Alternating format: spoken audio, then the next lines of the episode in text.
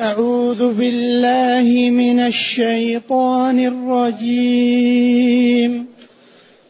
وآخرون مرجون لأمر الله إما يعذبهم وإما يتوب عليهم.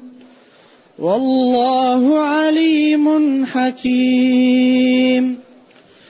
والذين اتخذوا مسجدا ضرارا وكفرا وتفريقا بين المؤمنين وإرصادا وإرصادا لمن حارب الله ورسوله من قبل.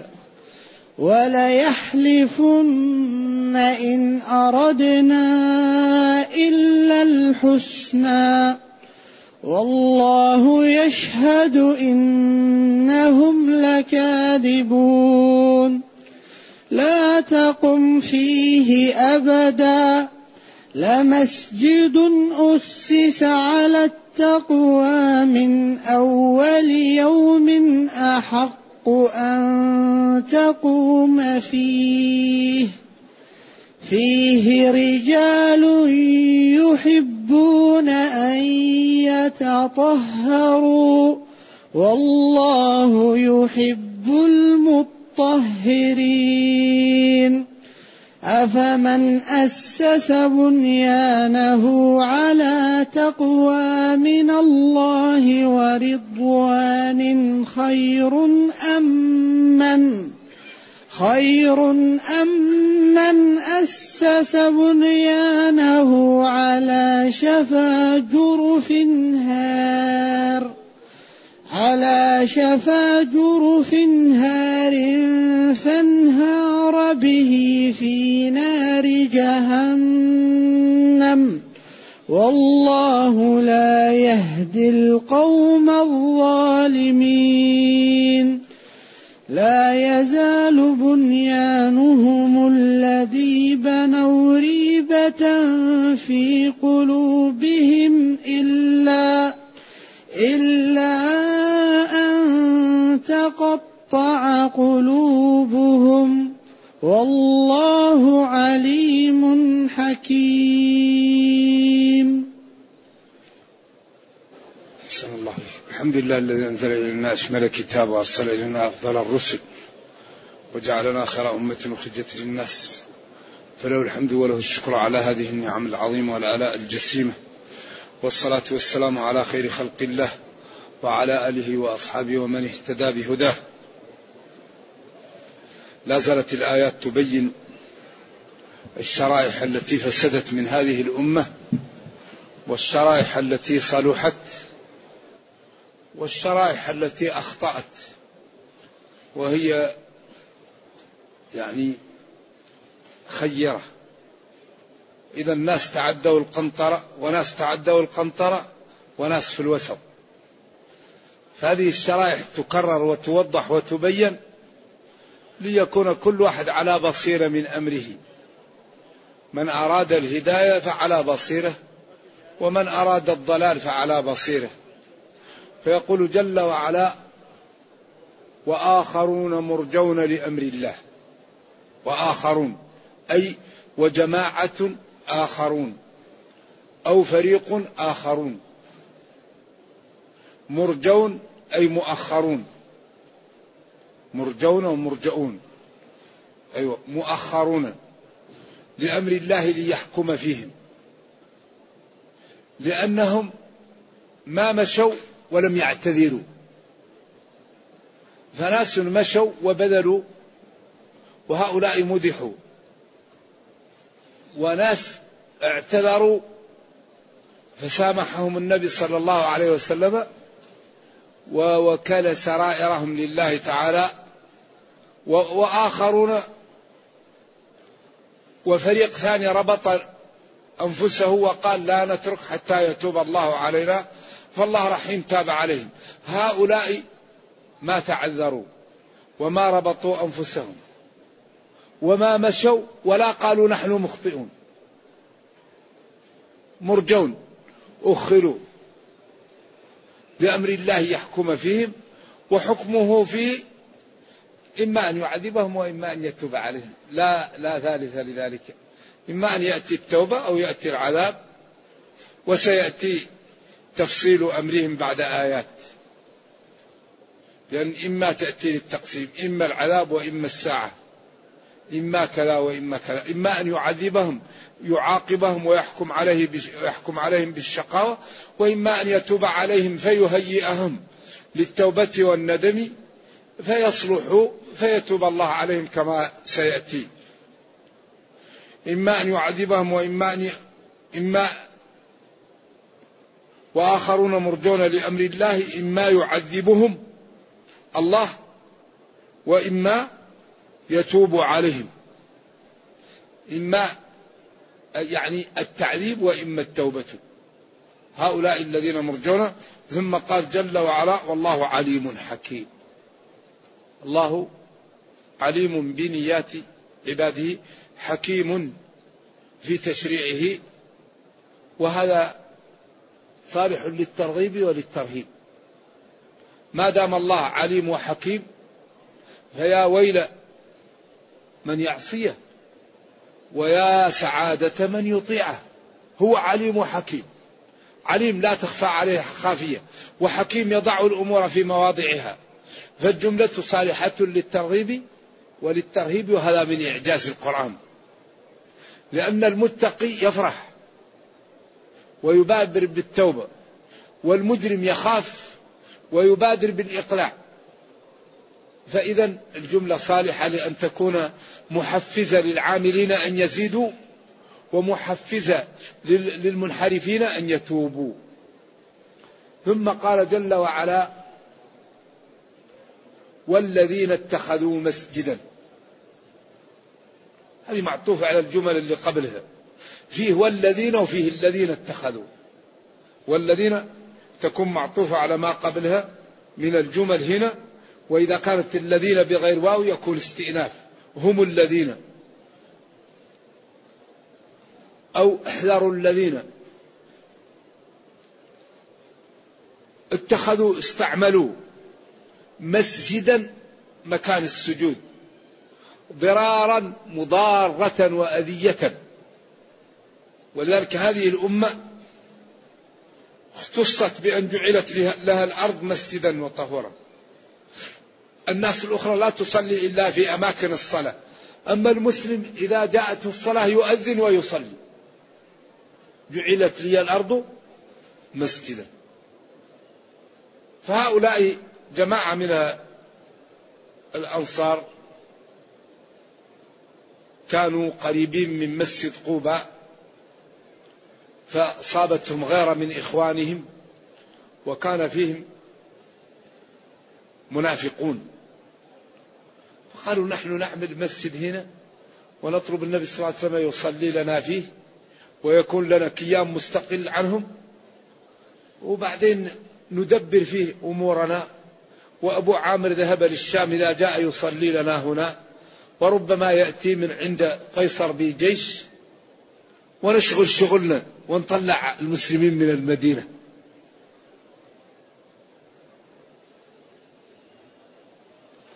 وبعدين جاءوا وقالوا نحن نريد أن تصلي لنا في المسجد. فقال لهم نحن على جناح سفر الآن إلى تبوك وإذا عدنا نصلي لكم. وهم في الرجوع جاء الوحي. والذين والقوم الذين أو الجماعة الذين اتخذوا استعملوا مسجدا مكانا للصلاة ضرارا مضارة وأذية وكفرا تكذيبا بشرع الله وبدينه وكفرا وتفريقا بين المؤمنين.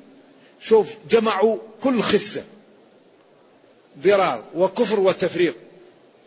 وهذه من الأمور التي بنيت المساجد على ضدها. بنيت المساجد للرفق بالناس. بنيت المساجد للتآلف. بنيت المساجد للإيمان. الرجل معلق قلبه بالمساجد في الأثر. إذا رأيتم الرجل يعتاد المساجد أيوة في في ضعف. أيوة لكن ورجل معلق قلبه بالمساجد صحيح. فالمساجد بنيت أهم شيء بنيت له طاعة الله. ثاني شيء التآلف بين المسلمين. ثالث شيء سد الخلة من أولها.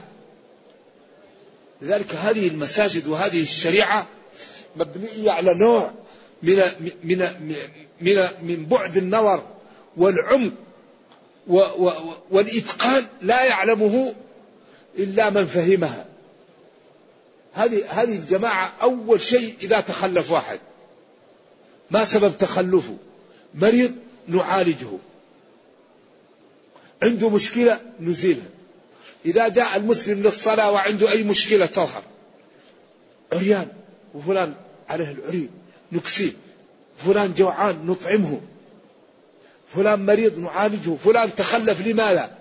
لذلك هذا نوع من, من, من ربع الصدع والتئام الأمة أول بأول.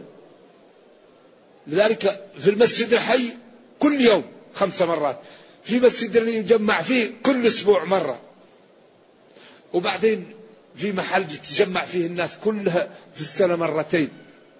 لصلاة العيد وصلاة الفطر ثم كل أسبوع لازم يحضر.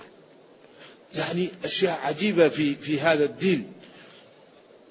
لذلك أمر بالصلاة الجماعة وقال واركعوا مع الراكعين ورأيتنا وما يتخلف عنها إلا منافق. معلوم النفاق.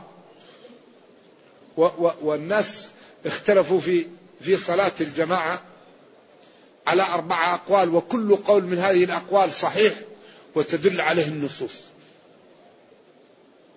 منهم من قال شرط في صحة الصلاة وهذا قول صحيح وهو أضعف الأقوال. الثاني أنها سنة مؤكدة وهذا قول قوي. الثاني أن فرض كفاية وهذا قول قوي. والثاني أن فرض عين وهذا قول قوي. وكل واحد من الأقوال تدل عليه النصوص. وقوي. فلذلك للمسلم أن يختار ما يحلو له ويرفق بالمخالف.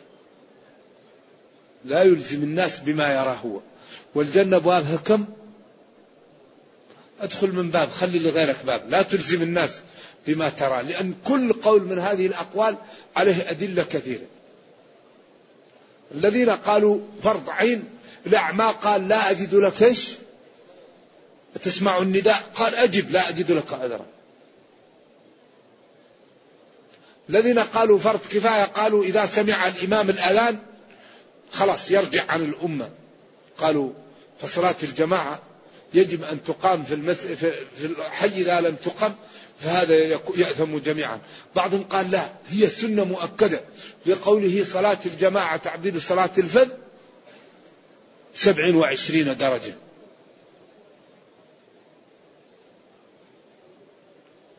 وبعدين قال صليتما في رحالكما. قال إذا صليتما في رحالكما وجئتما للناس صليا معهم ما قال صلاتكم باطلة.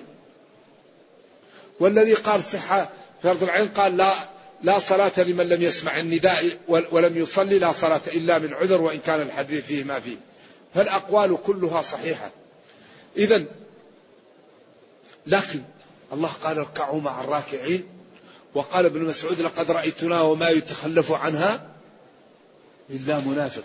كان الرجل يؤتى به يهادى بين الرجلين فيقام في الصف. يا بني صل هذه الصلوات حيث يدعى لها. حي على الصلاة. ولا في أحد يقول صلاة الجماعة مكروهة ولا أنها حرام. أقل ما يقال سنة مؤكدة أو فرض كفاية أو فرض عين أو شرط في صحة الصلاة. إذا لماذا لا نصليها مع المسلمين؟ فذا ينبغي للمسلم أن يصلي مع المسلمين. إذا يقول والذين والجماعة الذين اتخذوا مسجدا مكانا للصلاة ضرارا ضرارا ما إعرابها؟ أحسن. لأجل المضارة. ينصب مفعولا له المصدر إن أبان تعليلا. والذين اتخذوا مسجدا لماذا اتخذوه؟ لأجل المضارة. وكذلك وكفرا ولأجل الكفر وتفريقا ولأجل التفريق بين المؤمنين وإرصادا يعني و و و ومعاضدة و و و لمن حارب الله ورسوله. أيوة جعلوه مكانا لتقوية من حارب الله ورسوله. إذا هذه الأوصاف تعطينا أن المساجد عملت على ضد هذا. أيوة. أما الذين اتخذوا مسجدا للتآلف والتحابب والتآلف ولتوحيد الله ولمساعدة المسلمين وجمعهم هذا المسجد الذي ينبغي أن يصلى فيه. لذلك مما ينبغي أن يحذر منه الأحياء أن يكون المسجد قريبا من المسجد. لا ينبغي هذا.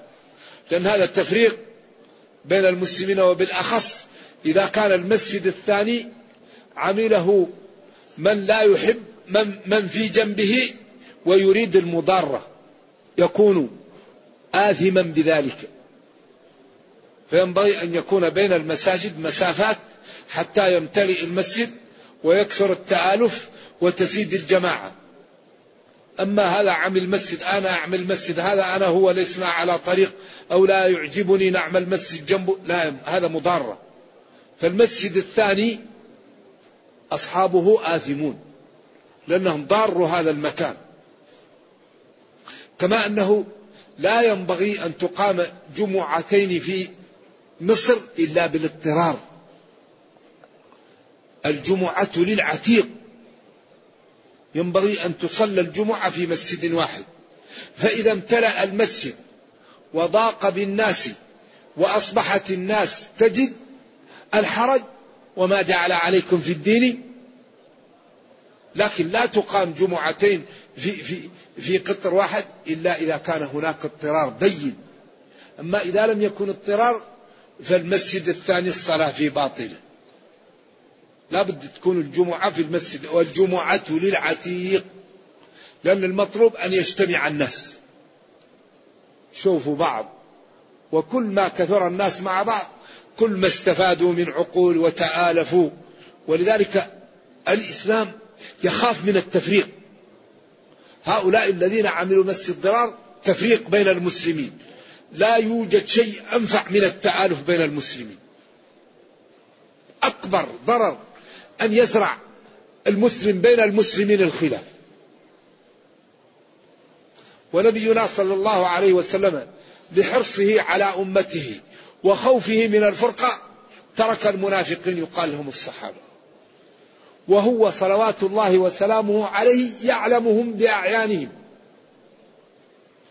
بدليل حذيفة كان أمين سر رسول الله أخبره بهم وقال كان الناس يسألون رسول الله صلى الله عليه وسلم عن الخير وكنت أسأله عن الشر مخافة أن يدركني. فقالوا له لم هؤلاء لما جاء الإسلام وقوي وأراد أن يفضح المنافقين ويبينهم بصفاتهم وأغلب هذه الآيات فيهم. قالوا لم لا تقضي عليهم يا رسول الله؟ قال لا يتحدث الناس أن محمدا يقتل أصحابه. لا لا. اتركوهم وكل واحد يجد إيش؟ جزاؤه. ولذلك قال إن المنافقين في الدرك الأسفل من النار. مذبذبين بين ذلك. لا إلى هؤلاء ولا إلى هؤلاء. فالإسلام لا يحب أن تشاع الفاحشة ولا يحب الفرقة ويحب التآلف ويحب الت... التنازل عن بعض. مهم جدا. زرع الألفة بين المسلمين. ولذلك لا توجد مشكلة أكبر من الخلاف. في شيء أضر من النفاق. قال اتركوهم مع المسلمين. قال الحالقة وقال ولا تنازعوا فتفشلوا. ولا يوجد شيء أقوى للأمم من الوحدة. وكل ما كانت دول متحدة كل ما كانت قوية وكل ما افترقت كل ما ضعفت. الوحدة عجيبة. ولذلك التمايز الآن يقع بيننا والتفاضل بالتنازل. لأن كل مشكلة تقع بيننا سببها مال وجاه يعني بالصراحة يعني كل كل المشاكل تأتي من المال والجاه. ما نقول مئة في المئة لكن نقول تسعين في المئة من المشاكل سببها مال وجاه المال وجاه وبعدين واحد إذا قال أنا أريد مال الناس ما يرضون يقولوا له لا أو قال أنا أريد جاه لكن هو يأتي للمال والجاه بطريق أخرى. لكن لو تنازل كل واحد عن جزء من ماله وجاهه جاءت بيننا الألفة. إذا نشيع التنازل. أخوك أنت وهو عندكم ميراث. إذا لم يتنازل أحدكم أقل ما تفعلوا تذهبوا للقضاء وللخصومة. لكن إذا تنازل بعضكم لبعض انتهت المشكلة. أنت وشريكك في شريك إذا لم يتنازل بعضكم تختلفوا. أنتم في المكتب أنتم في البيت. لا يمكن يقع التآلف إلا بجزء من إيش؟ من التنازل ما نقول تتنازل عن صلاة أو عن صوم أو عن دين أو عن عبادة أو عن أذكار. لا تتنازل عن ما تملك. من من من من من من, من حق معنوي أو مال. فإذا تنازل كل واحد منا لأخيه عن جزء من مصالحه جاءت بيننا الألفة. وإذا كان كل واحد منا يريد أن يأخذ حقه كاملا جاءت بيننا إيش؟ النفرة. ولذلك حديث الترمذي الذي شرحه الحافظ بن رجب ينبغي أن نقرأه. ما ذئبان ما ذئبان جائعان أرسلا في غنم بأفسد لها من حب المرء للشرف والمال لدينه. من حب المرء للشرف والمال. يعني محبة الشرف والمال يعني الجاه. المنزلة. حبها هي والمال يفسدان الدين كما تفسد الذئاب الجائعة قطيع الغنم إذا رأته.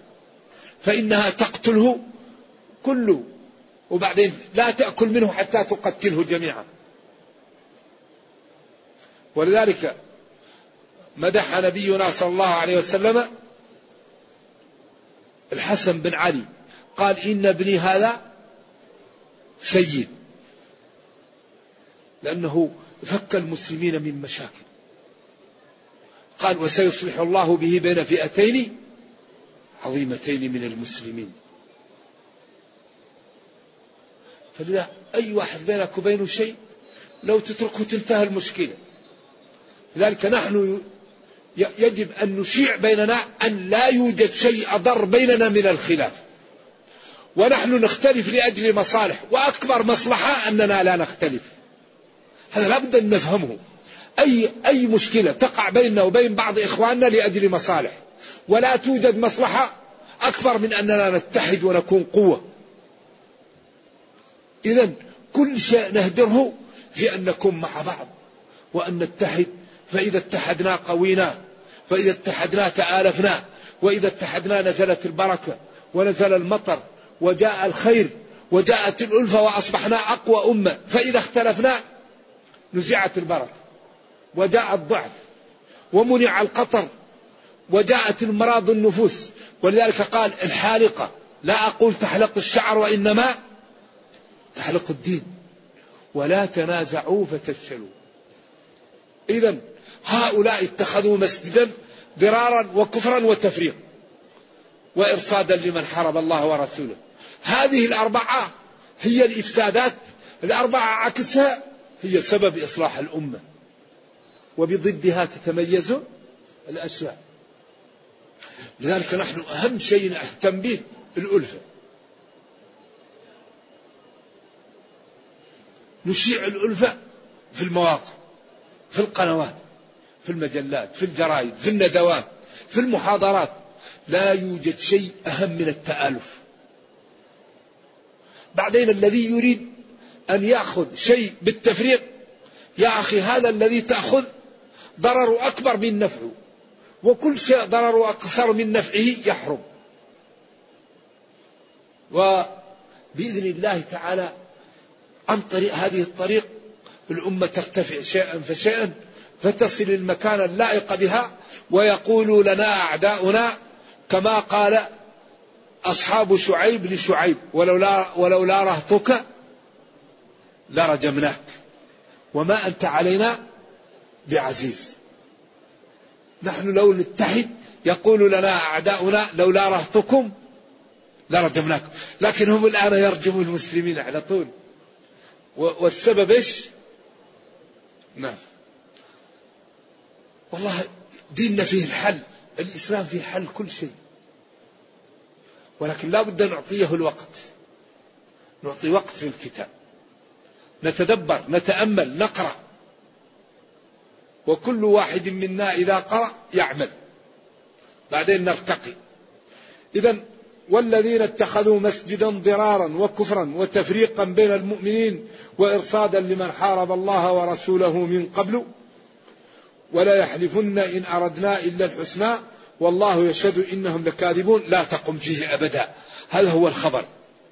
الخبر الجزء المتم الفائدة والذين اتخذوا مسجدا ضرارا لا تقم فيه ولا يحلفن هؤلاء ما أردنا إلا الحسنى وإلا الفضلاء وإلا العمل الطيب. والله يشهد إنهم لكاذبون. أعوذ بالله. والله فضيحة ما وراءها فضيحة. يقسمون والله يقول كذبة. والله يقول ومن أصدق من الله قيلا. فلذلك لا ينجي الكذب ولا ينجي الدجل. الذي ينجي الصدق. فلذلك الآن لا زلنا في محل تدارك فليصدق كل واحد لأنه ما يقبل إلا الحق. لا يقول واحد آه كاني يا ليتني. الله لا يقبل إلا الحق. ولذلك هؤلاء أقسموا وعملوا ودبروا. الله قال والله يشهد إنهم لكاذبون. مهما تكن عند امرئ من خليقة ولو خالها تخفى على الناس تعلمي. كل إناء بالذي فيه ينضح. فينبغي للمسلم أن يتعود الصدق والإخلاص والنزاهة وأن يأتي للناس ما يحب أن يأتون له. وكل ما تحب أن تعامل به به كل العباد عاملا. الإنسان يعامل الناس بما يحب أن يعامل به. وفي الحديث الصحيح لا يؤمن أحدكم حتى يحب لأخيه ما يحب لنفسه ما أروع هذا الدين وما أجمله وما أنجعه لحل مشاكل أهل الأرض. إنه دين النزاهة والسماحة والرفق والعدالة والجمال والتآلف والقوة. دين لا دين مثله. دين خاتم الأديان. كتاب معجز إلى قيام الساعة. أخبر الله أنه لو اجتمعت الجن والإنس على أن يأتوا بمثله لا يستطيعون. ولو كان بعضهم لبعض مساعدا وعونا ظهيرا لذلك هذه هذه الأشياء اللي يقولها حرية بأن تزيل عن عن المسلمين كل ضعف وتزيل كل تعويق وتجعلهم في المكان اللائق بهم التي تجعلهم في مكان السيادة والريادة وفي مكان القدوة الحسنة. ثم قال لا تقم فيه أبدا. لا تقم لا تصلي. لأن القيام هو جزء من الصلاة وعبر عن الصلاة بجزء منها. كما عبر عن الصلاة بالقراءة وقرآن الفجر أي صلاة الفجر. وهذا توسع في العبارة أي لا تقم فيه أبدا. لا تصلي فيه. لماذا؟ لأنه مسجد بني على الفساد وبني على الضياع وبني على الضلال ومثلك يا نبي لا يصلي في هذا المسجد. طيب أين يصلي؟ لمسجد أسس على التقوى. هذا الذي تصلي فيه هذا الذي تعمره هذا الذي يدخله الطيبون هذا الذي يكون محل للإنتاج للمسلمين. أما هذا المحل المبني للقاذورات وللضلال وللفحش لا تصلي فيه ولا تقم فيه. اختلفوا هنا. لمسجد هو قسم أو لام ابتداء أسس على التقوى. الأساس هذه الأعمدة لما يحفر لها. على التقوى على طاعة الله والبعد عن معاصيه. من أول يوم أسس فيه. بعضهم قالوا هذا مسجد قوبة ويدل عليه السياق. وبعضهم قال هذا مسجد النبي صلى الله عليه وسلم لأنه في صحيح مسلم سئل قال هو مسجدي هذا. وبعضهم قال يجمع بين القولين وكل منهم أسس على التقوى من أول يوم. فمسجد قباء أسس على التقوى من أول يوم أسس فيه ومسجد المدينة أسس على التقوى من أول يوم أسس فيه. والجمع واجب متى ما أمكن. إذا قم في المسجد الذي أسس على التقوى وهو مسجد قباء ومسجد النبي صلى الله عليه وسلم. كل منهم أسس على التقوى من أول يوم أي من أول يوم أسس فيه. لمسجد أسس على التقوى من أول يوم أسس فيه. لم يؤسس على الإفساد لم يؤسس على الخديعة لم يؤسس على الغش لم يؤسس على تفريق المسلمين على المضارة بهم وإنما أسس على التقوى لوحدة المسلمين وصلاتهم مع بعض وإعلاء كلمة الله وطاعة الله. هذا هو الذي ينبغي أن تقوم فيه وهو الذي ينبغي أن تصلي فيه. لمسجد أسس على التقوى. من أول يوم أحق أن تقوم فيه أحق أن تصلي فيه. فيه رجال فضلاء شرفاء أتقياء يحبون أن يتطهروا. سألهم الرسول قال لهم الله مدحكم ما الذي تعملون؟ قالوا إنهم يستعملون الحجارة ويتبعونها بالماء. قال دوموا على ذلك هذا طيب الله مدحكم به. وهو إتباع الماء الحجارة يحبون أن يتنظفوا ويتطهروا لأن مكان الذي يخرج منه النجس تخفيفه يزيل الحرج لكن غسله أفضل. ولذلك المكان الذي يخرج منه الغائط عند الجمهور أن الحجارة تكفي. إذا لم ينتشر الأذى. لكن لو استعمل الماء هذا أفضل وأحسن. لكن الرخصة أنه إذا لم ينتشر عن المكان الحجارة تجزي. لكن لو يستعمل الماء هذا إيش؟ هذا أفضل. فهم عملوا الأفضل ولذلك لمحبتهم للتطهر مدحهم الله وذكرهم بذلك. وما داموا يحبون أن يتطهروا وذلك بأيديهم فهم يتطهرون. إذا هم يتطهرون لأنهم أحبوا ذلك وهو بمقدورهم فقد فعلوه ولكن وصفهم بالمحبة لأن هذا نوع من المدح لهم والمنقبة. يحبون أن يتطهروا والله يحب المطهرين. المحبة صفة من صفات الله. والمطهر المطهرين جمع مطهر سواء كانت طهارة حسية أو طهارة معنوية. فالطهارة الحسية من الأنجاس والأقدار والطهارة المعنوية من الذنوب والغيبة والغش والنميمة والعقوق وكل الأعمال. فالله يحب المطهرين. ولذلك أكبر ما يكثر حسنات الإنسان طهارة القلب. الإنسان إذا طهر قلبه وكان نظيف ما فيه غل ما فيه حقد ما فيه كبر ما فيه غش قلبه نظيف هذا يكون دائما عنده رصيد كبير. نظافة القلب تجعل الإنسان رصيده كبير لأن الذي قلبه نظيف لا يغتاب الناس. الذي قلبه نظيف لا يحسد الناس. الذي قلبه نظيف لا يحتقر الناس. الذي قلبه نظيف لا يبطر الحق ويغمطه. فلذلك أحسن شيء نظافة القلب. لذلك نظافة القلب تأتي بالمكابدة. إذا كرهت إنسانا أدعو له. قل اللهم زده خيرا وغنى ورفعة وارحمه واصلح له دنياه وأخراه. الشيطان ينسيك إياه. لأنه ما يجعل في قلبك لي لي لتعمل المعاصي مع هذا الشخص الذي ربك أكرمه. فأنت إذا دعوت له الشيطان يجعلك لا تذكره خوفا من أن تدعو له. فيزول ما في قلبك له. قالوا أكبر علاج للحسد أن تدعو للمحسود. الله ينسيكه. لأن الشيطان لكم إيش؟ عدو. فإذا كنت تدعو لأخيك الذي في قلبك له حسد الله يز... الشيطان يزيل ما في قلبك وينسيك إياه فيزول الحسد. فلذا أكثر ما يأتي الحسد من الشيطان. ولذا لا يوجد معصية من المعاصي. يعني مثل الحسد إلا إذا كان الكفر أو قليل من المعاصي. قالوا لأن فيها اعتراض على الله.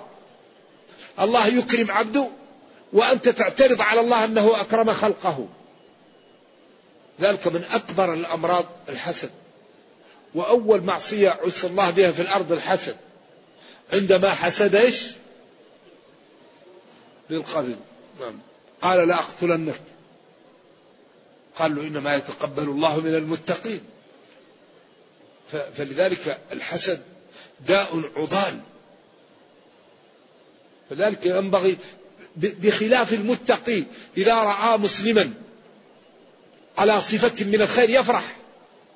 يكون المسلم المتقي الذي قلبه صافي كل ما رأى مسلما في نعمة امتلأ قلبه سرورا وفرح بذلك. أن أخاه المسلم على نعمة. ولذلك كان نبينا صلى الله عليه وسلم يسر بإدخال الخير للمسلمين. ولما تيب عن الثلاثة الذين خلفوا فرح.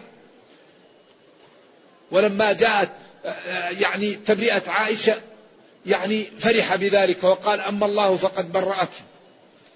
ف فالحسد داء عضال ينبغي أن يعالج بكثرة الدعاء للمحسود وبسؤال الله أن الله تعالى يزيل عن عن المسلم الحسد نرجو الله أن يعافينا. إذا المحبة صفة من صفات الله نستعمل فيها ثلاثة أسس. تصديق الله وتنزيهه وقطع الطمع عن إدراك الكيفية. وهذه طريق سلامة محقق. لأن الله يقول ومن أصدق من الله قيلا ومن أصدق من الله حديثا قوله الحق. تنزيه الله لأنه يقول ليس كمثله شيء. قطع الطمع عن إدراك الكيفية لأنه يقول ولا يحيطون به علما. ولا يحيطون بشيء من لا تدركه الأبصار. يقول أفمن أسس بنيانه على تقوى من الله ورضوان خير؟ أمن أسس بنيانه على شفا جروف نهار فانهار به في نار جهنم والله لا يهدي القوم الظالمين. هذه مقارنة بين المسجدين وبين الجماعتين ليتضح الفرق وينجلي فيبتعد المطيع ويهلك العاصي. أفمن أسس بنيانه عبادته صلاته صومه مسجده. على تقوى من الله. على أسس إخلاص وتقوى من الله ورضوان منه. خير. أما أسس بنيانه على طريق خطأ وعلى شفا جرف. الشفاء هو المحل الذي يكون آخر نقطة من أرفع محل في الجبل ويكون تحت الهاوية. قالوا له الشفاء ومنه الشفاء الذي هو في يعني جبال تهامة وتحت تهامة مكان سحيق جدا. آخر خطوة هو الشفاء ما تحت إلا ذا. فانهار به هذا الشفاء سقط وانهار به في نار جهنم. إذا من يعمل عبادته على أسس علم وتقوى وإخلاص ومتابعة لنبيه صلى الله عليه وسلم كمن يعمل على الغش والنفاق والكذب والخديعة لا يستويان. لا يستويان.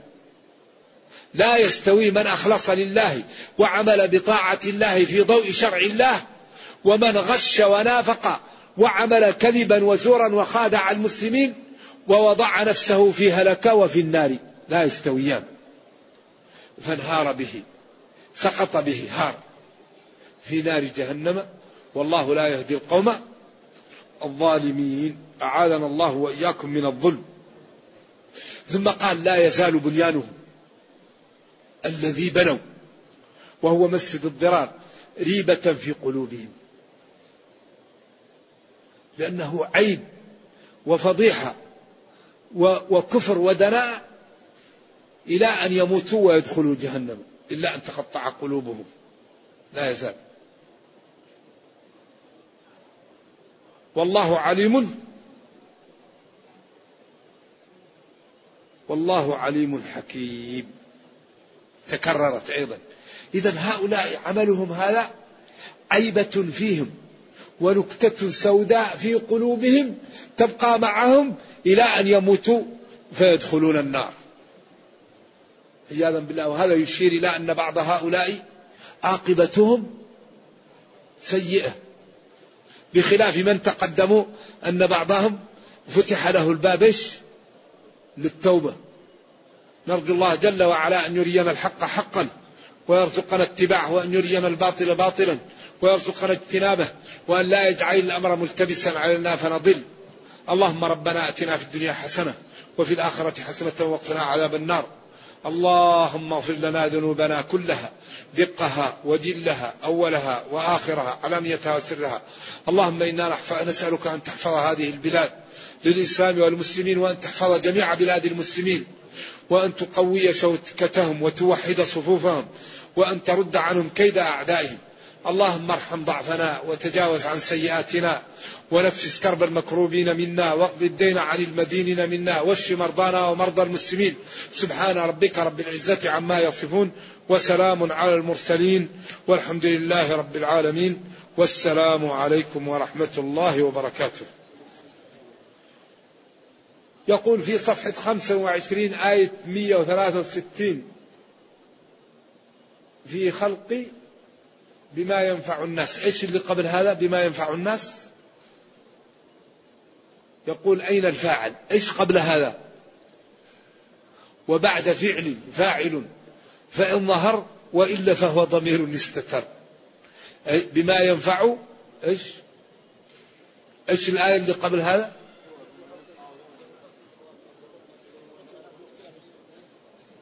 والفلك التي تجري في البحر بما ينفع الناس والفلك التي تجري في البحر بال... بالذي ينفع هو الناس والفلك التي تجري في البحر بما بالشيء الذي ينفع هو بالشيء الذي ينفعه هو الناس. نعم. طيب أيوة. في صفحة سبعة ليس البر ليس البر.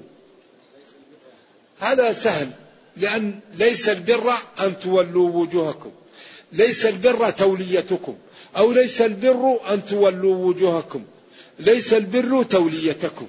أن وما دخلت عليه في تأويل مصدر فيجوز أن تجعل البر هي المبتدأ دخلت عليه ليس وتوليتكم هي الخبر وتجعل ليس البر هي المبتدأ هي الخبر ليس البر وتوليتكم هي المبتدأ.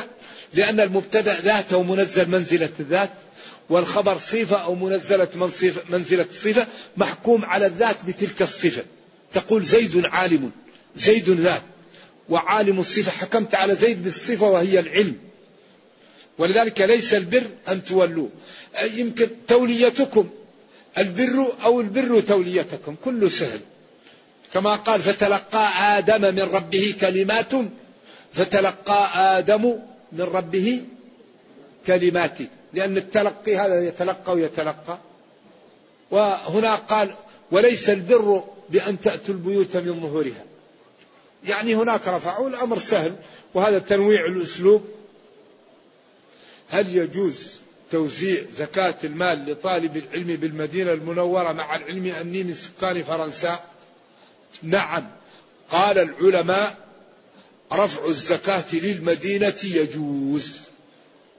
أما غير المدينة فالأولى أن توزع الزكاة في مكانها. صدقة تؤخذ من أغنيائهم فترد على فقرائهم. لكن كانت الزكوات تأتي للمدينة لأن المدينة لها وضعها الخاص. وإن علم مسلم ناسا في بلد وضعهم أصعب من غيره لو يعطيهم من بعض الزكاة لا مانع. لكن الأفضل أن الزكاة توزع في مكان المال إلا في المدينة. والله أعلم. ما حكم من قرأ القرآن سواء كان غردا أو جماعة وتصدق به على الميت؟ هذا لا أعرف أن الصحابة فعلوه. وابن قدامة في المغني قال الإجماع أنه جائز. هذا المغني. لكن هذا الإجماع. الصحابة ما, ما, ما عرف أنهم قرأوا القرآن على الميت. ولكن يعني التجميع له لا شك أنه مخالف للعمل أنه إذا مات الميت نأخذ نتجمع ونقرأ مع بعض. هذا لا يعرف. مع أنه ماتوا الصحابة ومات جعفر ومات حمزة صلوات الله وسلامه عليه ورضي الله عن أصحابه والخير في الاتباع. لكن كثير من العلماء يقول إن قرأت أنت القرآن وقلت اللهم الحق ثواب ما قرأت لفلان فالأمر في ذلك سهل لكن لماذا لا تتصدق وتدعو له؟ لا يعهد هذا ما هو معروف. واقع الدين أين هذا؟ النبي صلى الله عليه وسلم قال قال إذا مات ابن آدم إلا من ثلاث. إيش هي؟ دعوة صالحة ولد صالح يدعو له أو دعوة من مسلم أو وقف مشروع تركه أو علم ينتفع به. فهذا الوضع مع أن قال جل من ال... يكفيك ابن قدامة يقول هذا محل إجماع لكن لكن الصحابة أين عملهم لهذا؟ التابعون النبي صلى الله عليه وسلم. فينبغي إذا أردنا أن نعمل شيء نعمل شيء ما في خلاف. ندعو للميت نتصدق عنه. نعمل صدقة جارية عنه. نحفر بير نعمل أي شيء وندعو له. أما قراءة القرآن وقول الفاتحة. الفاتحة هذه من قالها؟ تجد كثير من الناس كل ما انتهى من شيء يقول الفاتحة الفاتحة. أفضل سورة الفاتحة. طيب لكن الدين بماذا؟ يا إخواني الدين بالاتباع. ما هو بالأعراف. الدين اتباع. اتبعوا ما أنزل إليكم. لا تقبل قولي ولا تقبل قول فلان. ارجع إلى النصوص. فإن تنازعتم في شيء اليوم أكملت لكم دينكم. تركت فيكم ما إن تمسكتم به. لن. هذه الفاتحة اللي آلاف الناس يقولوها. أين الدليل عليها؟ الفاتحة كلها خير وكلها بركة وكلها دعاء. لكن النبي صلى الله عليه وسلم الذي تركنا على المحجة البيضاء. هل ورد عنه في حديث اقرأوا الفاتحة؟ أو الحقوا لموتاكم الفاتحة أو القرآن؟ لكن قال ادعوا له فإنه الآن ادعوا له. إذا ليش نذهب لشيء لم يرد ونغضب إذا قلنا هذا لم يرد؟ قل لي يا أخي هذا ورد نرجع الآن. قل لي ورد عن النبي صلى الله عليه وسلم في كذا وكذا. والدين ما جاء من عند الله. الصلاة الفجر ركعتين. طيب أنا نشيط ونريد أن نعمل ركعتين. إكراما شكرا لربي لأني استيقظت وأنا نشيط ونصلي الفجر أربع ركعات. ما رأيكم؟ هل في شيء الصلاة ما هي طيبة؟ طيب الدين إذا جاء من ليش نحن في الصلاة؟ انتبهوا ليش نحن في الصلاة نقول لا لا؟ وفي الأمور الأخرى ما نقول لا. إذا الأدعية التي وردت ندعو بها والأدعية التي أطلقت نطلقها والأدعية التي يعني قيدت نقيدها ونعمل نصلي الصلاة الواردة وندعو الأدعية الواردة ونعمل الشرع والشرع ما في ما فيه اجتهاد. الشرع ما جاء من عند الله. قال العلماء العبادات ما فيها ما فيها اجتهاد لأن هذه توقيفية وقت الصلاة الظهر العصر المغرب العشاء. هذا الشيء نقول سمعا وطاعة نحن عبيد لله ما أمرنا به نمتثل وما نهانا عنه نجتنب. والبدع خطورتها أنها إحداث شيء في الدين على غير مثال سابق. البدعة لا تكون إلا في الدين. ولا بد أن تكون جاءت الد... يعني دواعيها زمن النبي صلى الله عليه وسلم ولم يعملها. لذلك ينبغي أن نقرأ خطو والبدع خطورتها أن صاحبها لا يتوب. واحد يأتي بصلاة من نفسه ويقول جاءني الرسول صلى الله عليه وسلم يقظة لا مناما وقال لي إنها تعدل ستة آلاف ختمة للقرآن. يا إخواني الرسول صلى الله عليه وسلم ذبح عمر في المحراب وما جاء. وقتل عثمان يقرأ المصحف ولم يأتي. وصلب عبد الله بن الزبير في مكة ولم يأتي. ويذهب إلى في القرن الثالث عشر إلى رجل في أقصى المغرب ويعطيه صلاة ويقول له تعدل ستة آلاف ختمة للقرآن. بالله عليكم كيف هذا؟ والله قال اليوم أكملت لكم دينكم. وبعدين يقضى لا مناما. أين العقول؟ أين الإنصاف؟ يعني الواحد إذا أراد أن يتكلم يقول شيء معقول. لذلك يا إخواني الدين بالاتباع. اتباع. أنا أقول أي كلام أقول خطأ ولم ننبه عليه صاحبه سألببه يوم القيامة. وأقول يا ربي إن فلان رآني أقول خطأ ولم ينهني. نحن عبيد لمن؟ لله يا أخي. إذا قلت خطأ واجب عليكم تقولوا أنت فعلا. جزاك الله خير نستفيد منك لكن هذا الكلام خطأ بدليل كذا وكذا. أنا إذا ما رجعت ظالم. ولذلك الكلام من حيث هو منقسم أربعة أقسام. لا يزيد عنها ولا ينقص. أنت لك دليل أنا لي دليل ما فيه مشكلة. أنت ما عندك دليل أنا ما عندي دليل ما فيه مشكلة.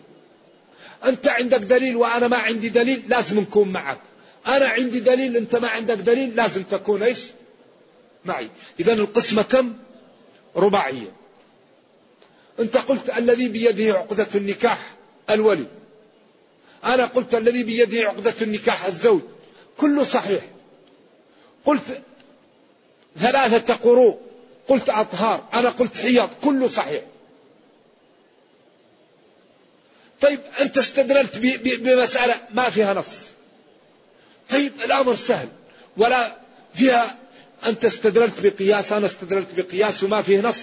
لا تضيق واسعا لكن أنت معك نص وأنا ما معي نص يجب أن نكون معك. أنا عندي نص أنت ما عندك نص يجب أن تكون معي.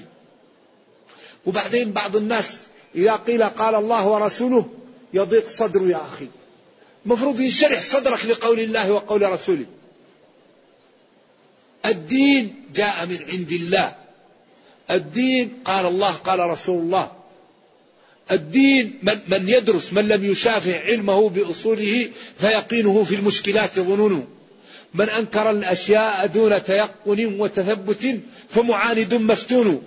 الكتب تذكرة لمن هو عالم وصوابها بمحالها معجون. والفكر غواص عليها مخرج والحق فيها لؤلؤ مكنون. إذا نتعود على أننا أي كلام يقال لنا نقول لصاحبه آتي بالدليل. ما عندك دليل؟ لا تلزمنا. الله قال لنبيه اليوم أكملت لكم دينكم. ونزلنا عليك الكتاب تبيانا لكل شيء. ما فرطنا في الكتاب من شيء. قال أقم الصلاة طرفي النهار وزلفا من الليل. جاء جبريل وصلى الظهر. ثم وصلى المغرب وصلى العصر وصلى العشاء وصلى الفجر ثم من الغد وقال بين هذين صلاة. قال خذ من أموالهم صدقة تطهرهم. قال ليس فيما دون خمسة أو سق صدقة وليس فيما دون خمس ذود صدقة. وقال في أربعين شاة شاة وفي ثلاثين من البقر تبعة وتبعة وبين النبي صلى الله عليه وسلم أمر بالبيان. فكل الآية تأتي بكلمة والسنة تبين وتوضح. فلذلك ينبغي لنا أن نتعود الإنصاف نقبل الحق ممن قاله ونرفض الخطأ ممن قاله. إنسان يكون علامة ويخطئ ويكون جاهل ويصيب. والعالم إذا أخطأ لا ترفع عنه العلم. والجاهل إذا أصاب لا تجعله عالما. فالخطأ يرد ممن قاله والصواب يقبل ممن قاله ونعلم أن كل كلام فيه مقبول ومردود إلا كلام هذا القبر. قال ما منا إلا راد ومردود عليه إلا وكل واحد من الأئمة الأربعة صح عنه. إذا صح الحديث فهو مذهبي بأسانيد صحيحة. قال أبو حنيفة الإمام لا ينبغي لمن له إسلام أخذ بأقوالية حتى تعرض على الكتاب والحديث المرتضى. ومالك إمام دار الهجرة قال وقد أشار نحو الحجرة كل كلام منه قبولي ومنه مردود سوى الرسول. والشافعي قال إن رأيتم قولي مخالفا لما رويتم من الحديث فاضربوا الجدار بقولي المخالف الأثار وأحمد قال لهم لا تكتبوا ما قلته بل أصل ذاك فاطلبوا. فاسمع مقالة الهداة الأربعة. واعمل بها فإن فيها المنفعة بقمعها لكل ذي تعصب والمنصفون يكتفون بالنبي صلى الله عليه وسلم. نكتفي بهذا.